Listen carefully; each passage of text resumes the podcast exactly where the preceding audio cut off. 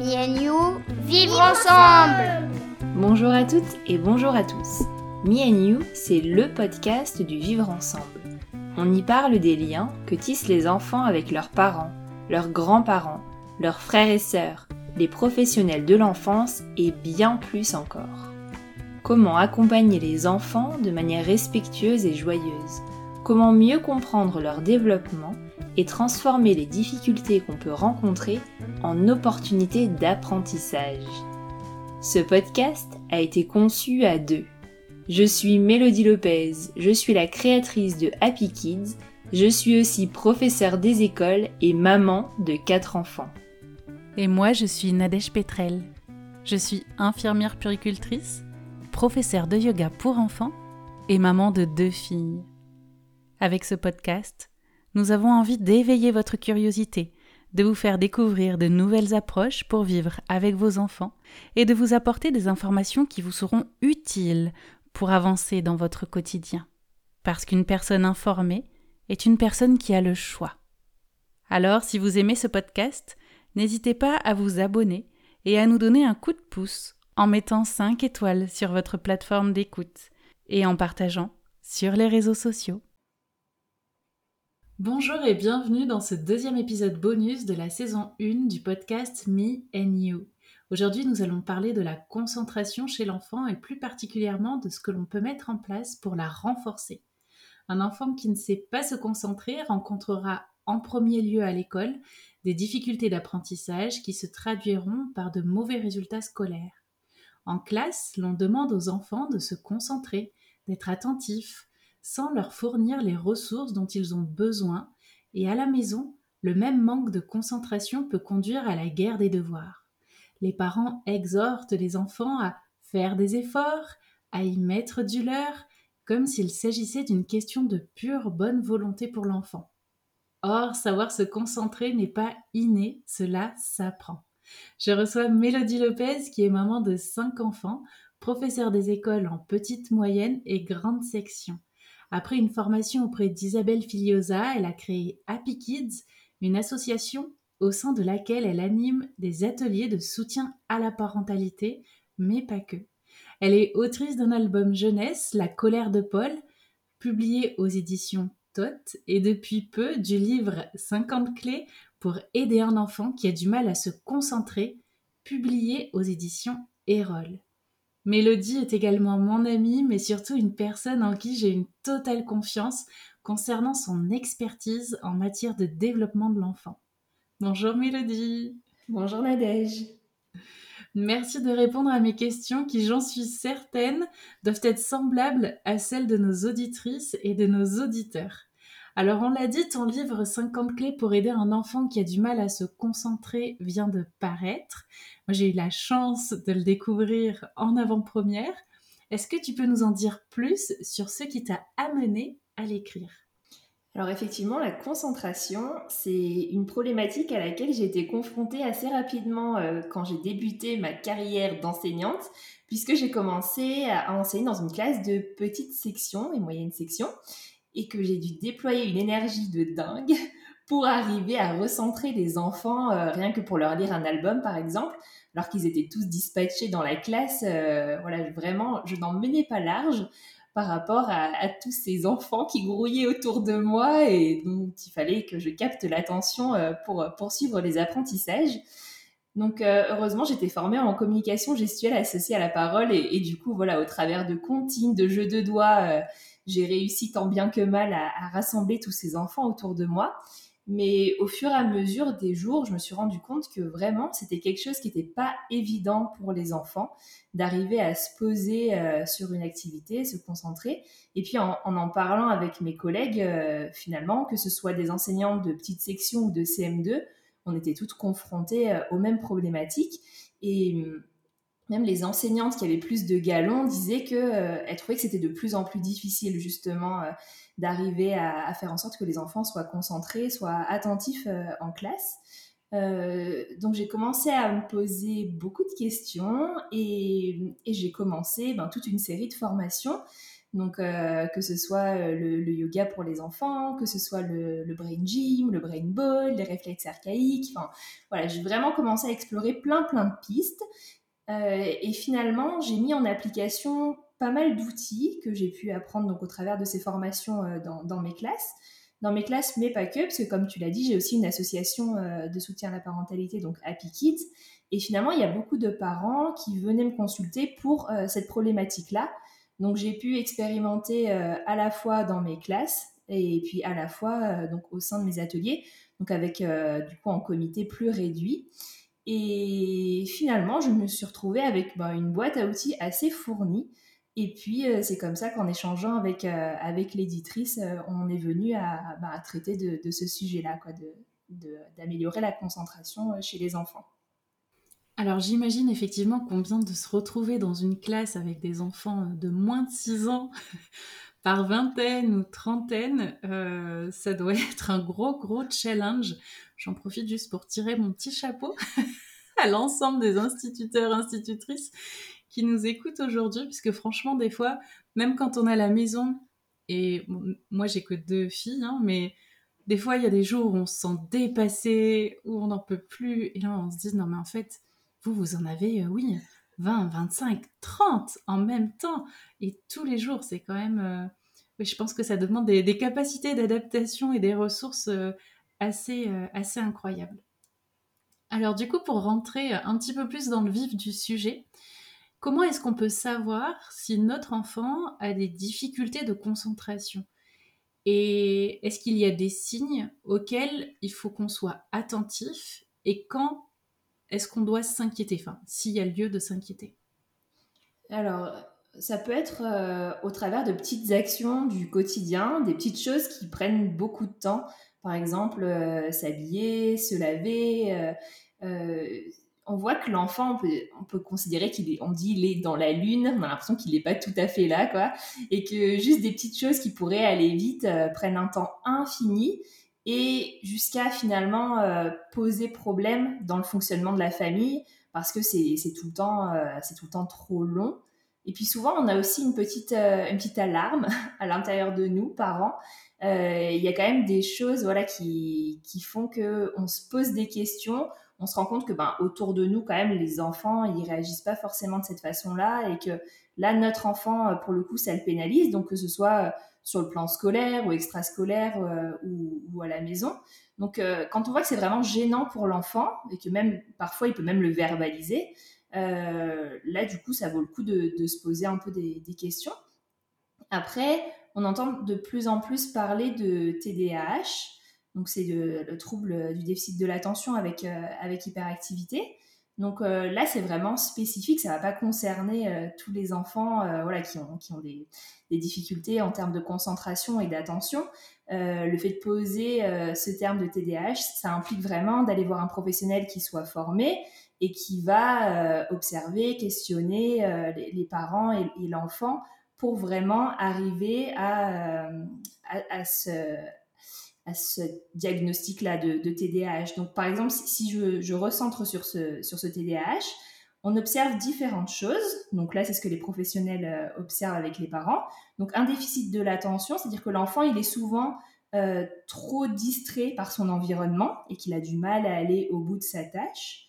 On peut observer aussi une hyperactivité motrice. Donc, euh, dans ce cas-là, l'enfant, il va avoir tendance à être très agité, avoir tendance à, il, a du mal à rester en place, à rester assis sur une chaise, ça lui coûte vraiment, ça lui demande beaucoup d'efforts.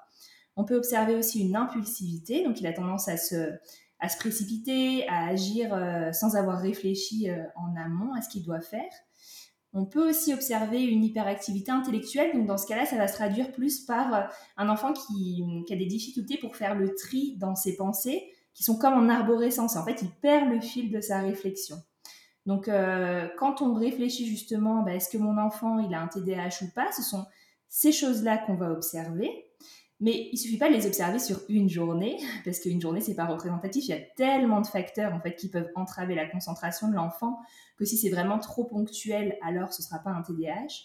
Souvent, on dit qu'il faut que l'enfant présente ses symptômes depuis au moins six mois, que la gêne occasionnée, elle ait des répercussions à la fois dans le cadre scolaire et à la fois à la maison, et que la, fréquence de ces symptômes, elle soit vraiment importante et donc embêtante. Donc c'est là souvent où les parents ils vont avoir tendance à consulter ou alors les enseignantes vont prendre rendez-vous avec les parents pour en parler parce que là vraiment c'est trop difficile en classe pour l'enfant. Donc il faut savoir que les enfants qui souffrent de TDAH, ça représente entre 3 et 6 des enfants scolarisés en France. Donc euh, voilà, c'est pas anodin, mais ce sont ces facteurs-là qu'on regarde. Mais déjà, vraiment se faire confiance à soi en tant que parent. Si on sent qu'il y a quelque chose euh, qui est embêtant dans le fonctionnement de l'enfant, qui gêne, euh, qui nous gêne, voilà, ça vaut le coup de s'entourer, d'en parler, de, se renseigner. Ah ben merci pour toutes ces précisions. Alors tu vois, c'était des, des, notions, des connaissances que moi personnellement, je n'ai pas du tout. Euh, mais de ce que j'en retiens, c'est qu'effectivement, euh, déjà, euh, se faire confiance en tant que parent, si on a un petit signal d'alerte par rapport effectivement à, notre enfant, et puis se diriger vers, vers des professionnels qui, eux, pourront poser le diagnostic et nous accompagner dans le quotidien. Ok. Alors, j'en ai un peu parlé dans l'introduction tout à l'heure. on demande souvent aux enfants de se, de se, concentrer, que ce soit en classe ou même pour les devoirs à la maison mais est-ce que c'est quelque chose d'inné et de si évident pour eux?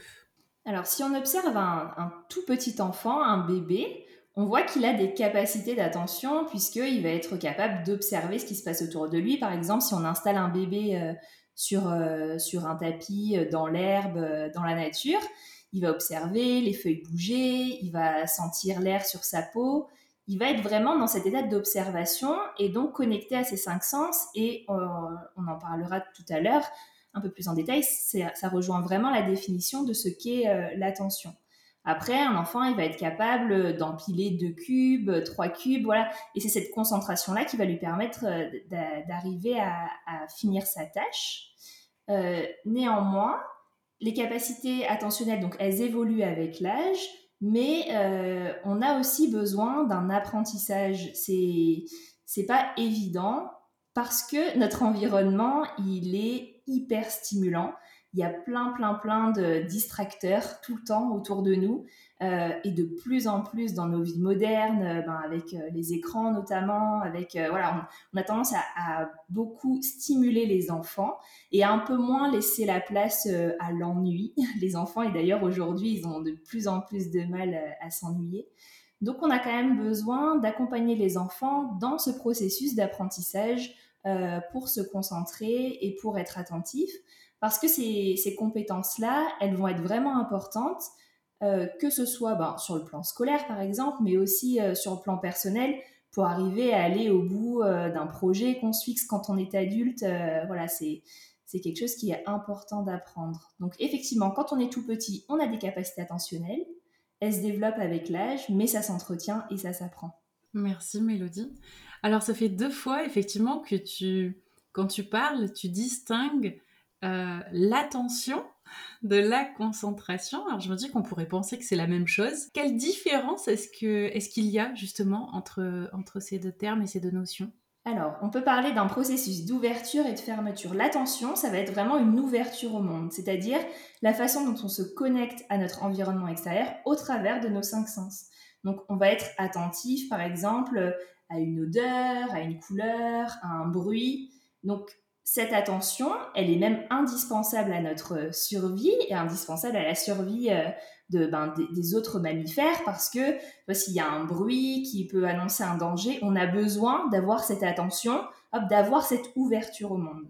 Donc c'est vraiment voilà, dans le sens je suis ouverte, tous mes sens sont en éveil et je peux être attentif à ce qui se passe autour de moi.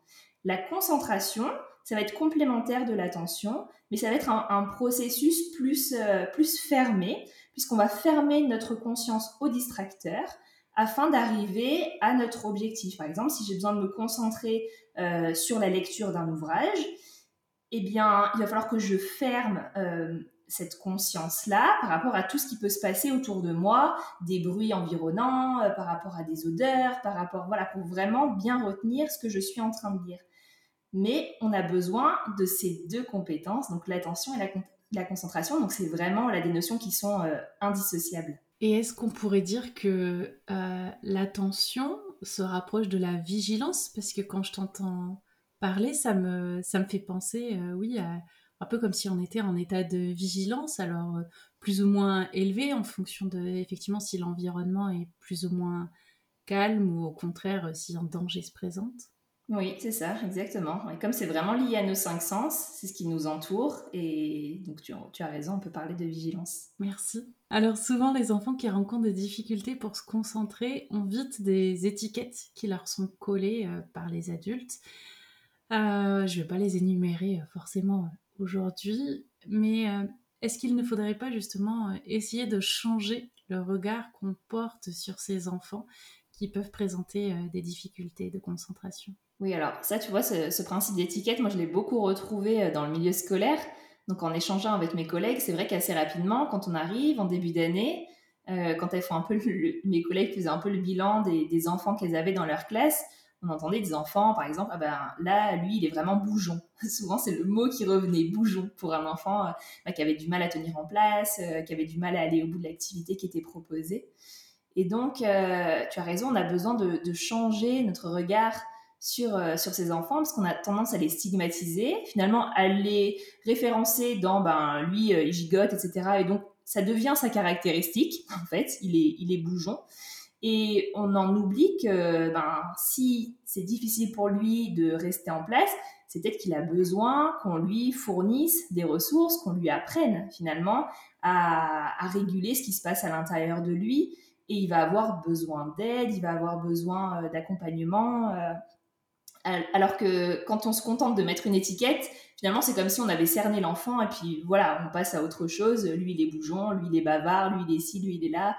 Et ça, ça n'aide pas l'enfant. Au contraire, ça va venir ancrer dans l'enfant euh, cette caractéristique-là. Et si, lui n'avait pas conscience que, euh, effectivement, rester en place était compliqué, eh ben, ça va devenir normal. Voilà, bah, je suis bougeon, euh, je suis comme ça. Donc, on a besoin de euh, fournir des ressources à ces enfants. Mais ça veut dire que, soi-même, on doit mieux comprendre aussi euh, quels sont les enjeux euh, de ces difficultés de concentration, comment on peut accompagner ces enfants. Et tu vois, dans ma formation, pourtant, moi, je me suis formée en 2017 à être enseignante, donc c'est quand même récent on m'a absolument pas appris à accompagner un enfant qui aurait des difficultés pour, euh, voilà, pour se concentrer, pour aller au bout de sa tâche, pour rester assis sur sa chaise. Euh, j'ai dû aller, moi, à la pêche aux infos pour, euh, pour mieux accompagner ces, enfants-là. Donc, les, enseignants ne sont pas forcément formés, ou s'ils le sont, ils l'ont fait sur leur temps perso, ils l'ont fait sur leur lecture perso, etc. Donc, c'est pas forcément idéal pour, pour les élèves. Donc, euh, s'entourer de, professionnels qui sont compétents, ça peut être aidant. Euh, il y, a, voilà, bah, y a des livres qui peuvent fournir des ressources. Euh, et puis aussi casser certaines idées reçues. Par exemple, je sais qu'en échangeant avec mes collègues, je leur faisais part de ce que j'avais mis en place dans mes classes. Donc, notamment, j'avais rajouté beaucoup de mouvements, puisque on fait, voilà, en début, en début de classe, en début de journée de classe, on commençait par faire des mouvements de brain gym, ou alors des petits échanges de brain ball, ou alors des petites activités d'intégration des réflexes. Mes élèves étaient en mouvement dès le matin.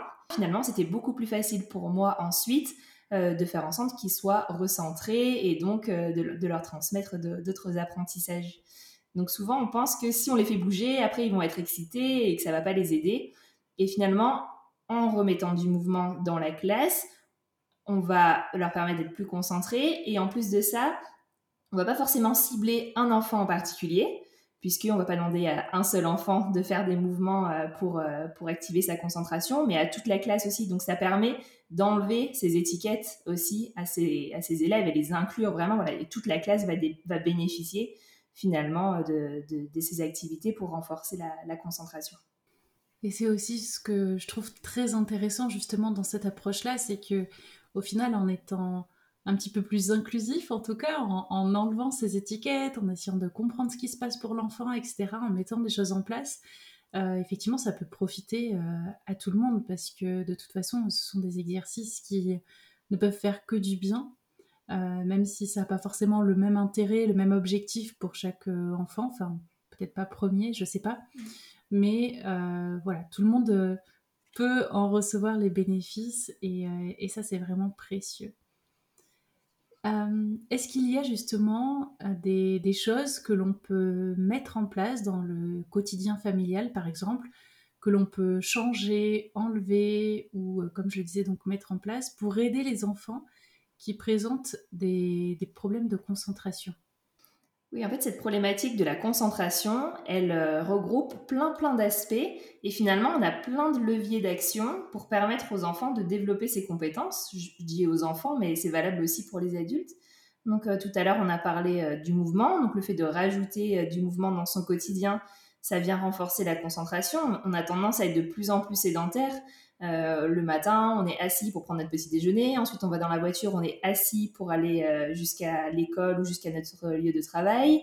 Une fois arrivé à notre lieu de travail, bien souvent, on est assis devant notre ordinateur et on s'assoit à nouveau euh, dans notre voiture. Sauf que, ben, nous, êtres humains, on n'est pas conçus pour être assis toute la journée. Si on regarde un peu quand on était homme préhistorique, on voit bien qu'il y avait du mouvement tout le temps et ça remonte pas à tant de temps que ça. On n'a pas évolué beaucoup, beaucoup plus au niveau corporel. Donc, ces besoins, euh, ce sont les mêmes. Et le fait de rajouter du mouvement dans notre quotidien vient renforcer nos capacités attentionnelles et de concentration. Un autre levier d'action que l'on a, c'est euh, l'alimentation. Là, c'est pareil, notre alimentation, elle a beaucoup évolué. On a une alimentation qui est de plus en plus transformée.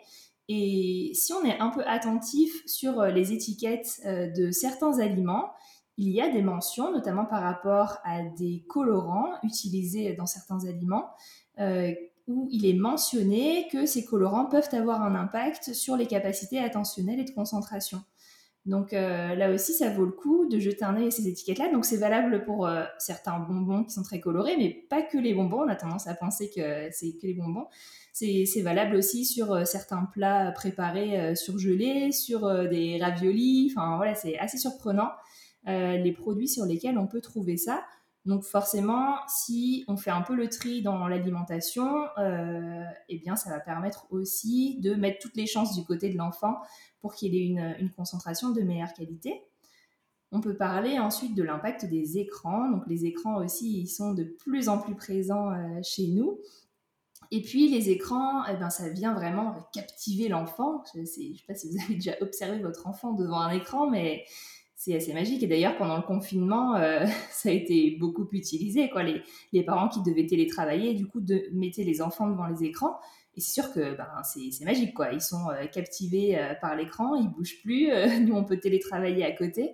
sauf que après, quand on les sort de l'écran, waouh, c'est tempête, tempête émotionnelle. voilà, c'est pas, pas forcément évident pour les enfants de se recentrer.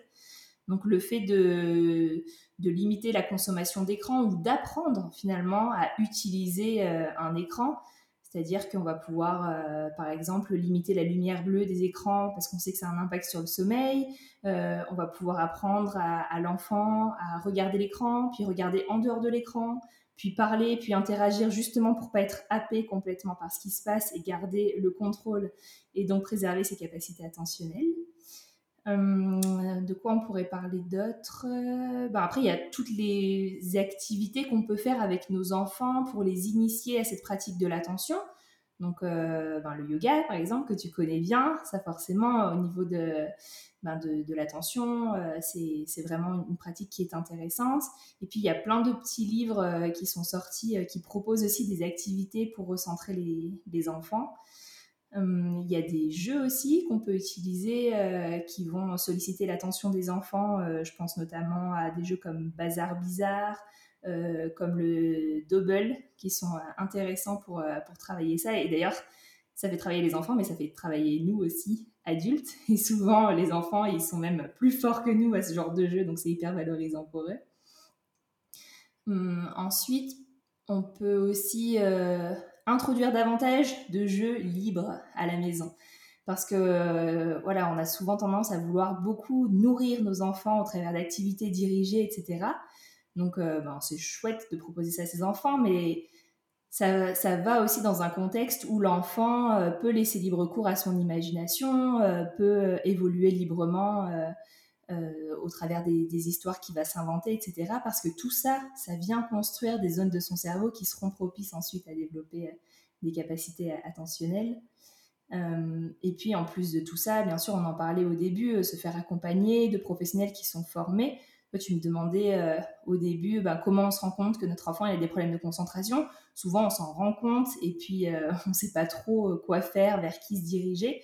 Donc là, c'est pareil, si on est confronté à des professionnels qui ne nous entendent pas dans nos interrogations aussi, bah, c'est important de continuer à investiguer jusqu'à euh, trouver la bonne personne, en fait, la personne aussi qui aura l'écoute dont on a besoin et qui pourra nous guider, nous accompagner euh, pour tout ça. Eh ben merci Mélodie, parce que là je me dis qu'on a quand même euh, tout un panel de comment dire de, directions dans lesquelles chercher, pouvoir justement modifier certaines choses, euh, comme tu le disais, hein, ça peut être des choses euh, toutes simples, comme le fait de, faire attention euh, aux étiquettes des, aliments qu'on achète, etc. les jeux que tu as cités, on les a aussi à la maison, donc ça m'a fait beaucoup sourire de t'entendre les énumérer, parce que oui, des fois, les enfants se débrouillent beaucoup mieux que nous pour, pour ces jeux-là. Euh, et du coup, j'avais envie de, reprendre. Alors, c'est une question euh, dont, tu apportes la réponse dans ton livre, donc 50 euh, clés pour aider un enfant qui a du mal à se concentrer, qui est paru donc aux éditions Erol, mais que j'avais envie de partager aujourd'hui, qui était mon enfant sait se concentrer sur les dessins animés ou sur les jeux avec les copains. Alors pourquoi ne se concentre-t-il pas à l'école Et quand j'ai lu cette question, je me suis dit Waouh, j'ai hâte d'avoir la réponse. Donc là, peut-être que nos auditeurs et nos auditrices euh, seront, bah, comme moi, un petit peu euh, euh, captivés par cette question parce que, alors du coup, je me, dis, est-ce que ça a un lien justement avec l'attention ou pas? Voilà, est-ce que tu veux bien nous en dire un petit peu plus? Parce que c'est vrai que on peut se dire du coup, non mais il le fait exprès. Et oui, tout à fait. Donc quand un enfant est, devant un dessin animé, il va ressentir plein de choses hyper agréables. Donc dans son cerveau, il va y avoir des opioïdes qui vont sécréter et sans rien faire, euh, il va être envahi par ces hormones, euh, voilà, qui sont qui sont agréables, qui font qu'il se sent bien. Et puis euh, souvent, donc dans le dessin animé ou alors même dans les jeux vidéo, il va y avoir le circuit de la récompense qui va être activé. Donc c'est-à-dire dans le, le, cerveau, il y a le noyau accumbens qui va être vraiment sollicité et donc ça fait du bien. Et on est juste assis dans son canapé et on se prend tous ces shoots qui font qui font du bien sans sans effort. Donc ça donne envie de continuer forcément. Euh, et ça va être une motivation qui va être plutôt extérieure. Alors qu'ensuite, quand on va demander à un enfant euh, de faire un, travail plus scolaire, eh bien là, cette récompense, cette, satisfaction, elle demande des efforts.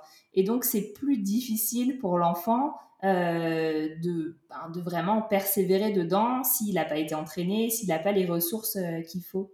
Et puis, il y a une idée reçue aussi qui dit que les jeux vidéo, ça développe la concentration et ça développe l'attention.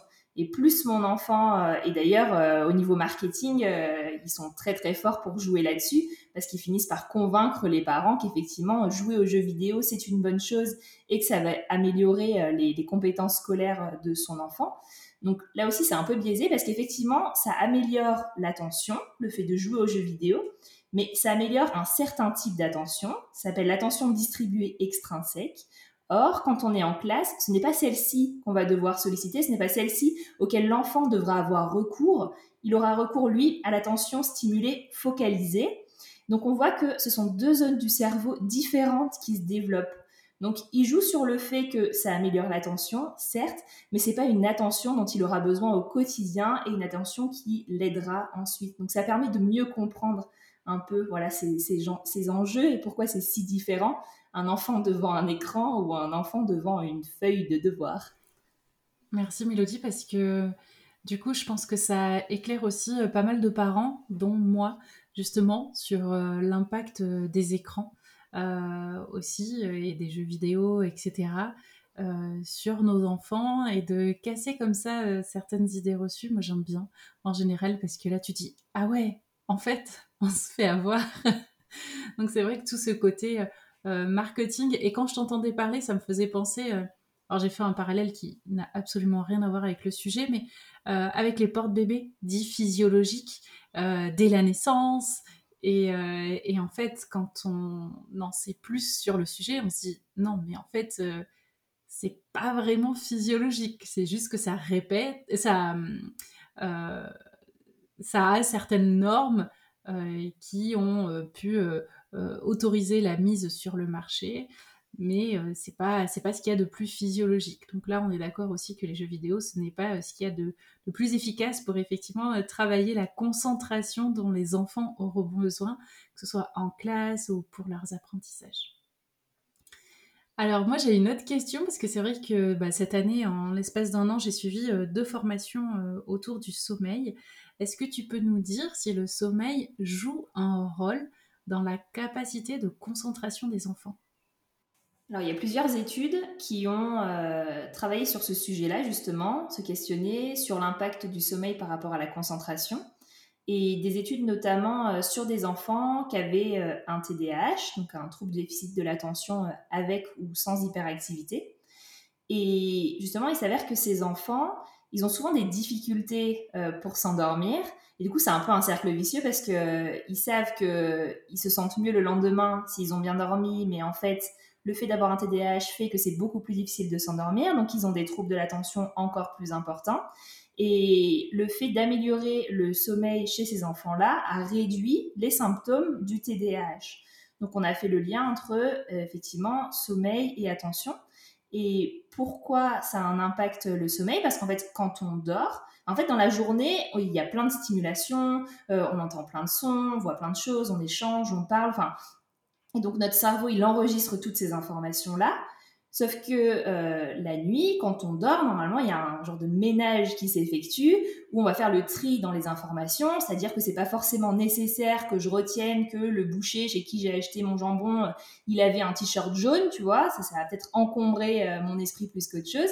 Et ben quand je dors, le fait que le boucher il avait un t-shirt jaune, hop, je l'efface au profit d'informations un peu plus importantes par exemple, le fait qu'il m'ait dit que ça se conservait 4 jours, euh, je sais pas, dans mon réfrigérateur, ça, ça va être une information un peu plus intéressante. Sauf que euh, moins je dors, moins euh, il y a ce nettoyage de cerveau qui s'effectue, et donc plus je suis saturée d'informations parasites qui viennent du coup entraver mes capacités à me concentrer ensuite. Donc vraiment le sommeil, ça permet de faire le tri, et notamment c'est le sommeil paradoxal, qui permet d'effectuer ce tri et donc euh, de permettre ensuite à l'enfant ou à l'adulte d'avoir euh, la place nécessaire pour les informations euh, importantes. Donc oui, effectivement, le sommeil est très très lié aux capacités attentionnelles. Merci Mélodie, c'est vraiment incroyable en fait de, t'écouter apporter toutes ces informations-là de façon aussi précise et claire et d'arriver à mettre en lumière toutes ces notions.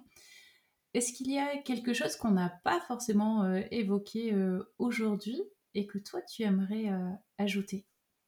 Mmh, bah, Il y a le fait que cette problématique de la concentration, comme je disais au début, elle est vraiment de plus en plus récurrente et donc on sait que notre environnement y est pour beaucoup. Et pour autant, c'est pas une fatalité.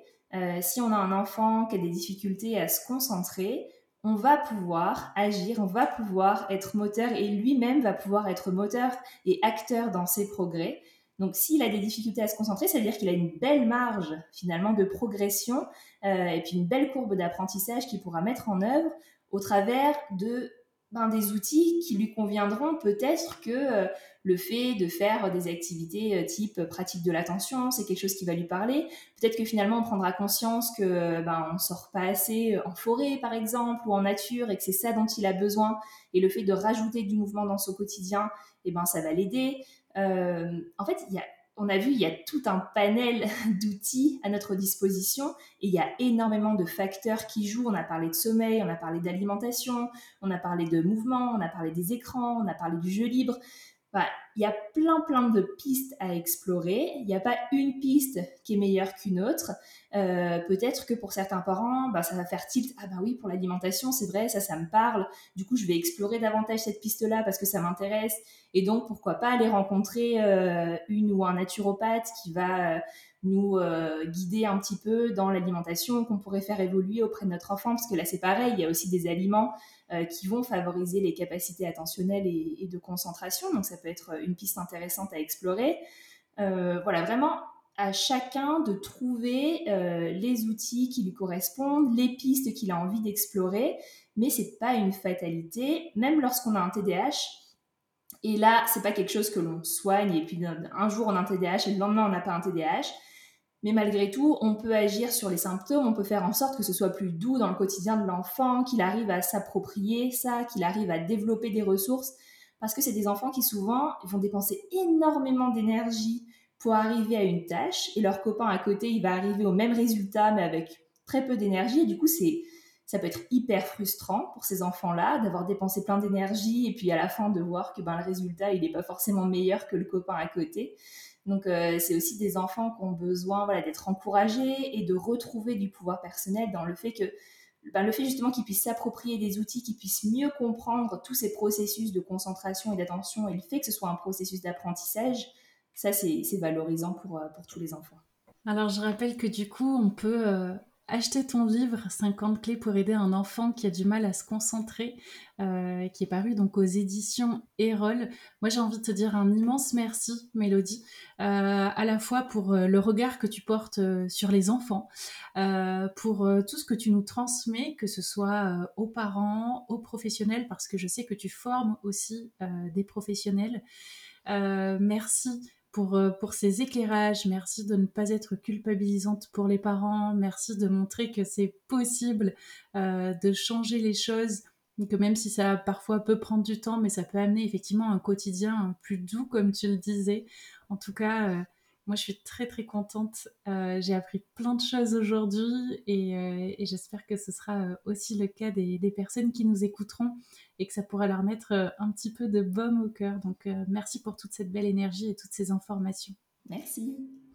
Et voilà, c'est la fin de cet épisode. Pour résumer, je pense que l'on pourrait dire que la concentration est quelque chose qui se travaille.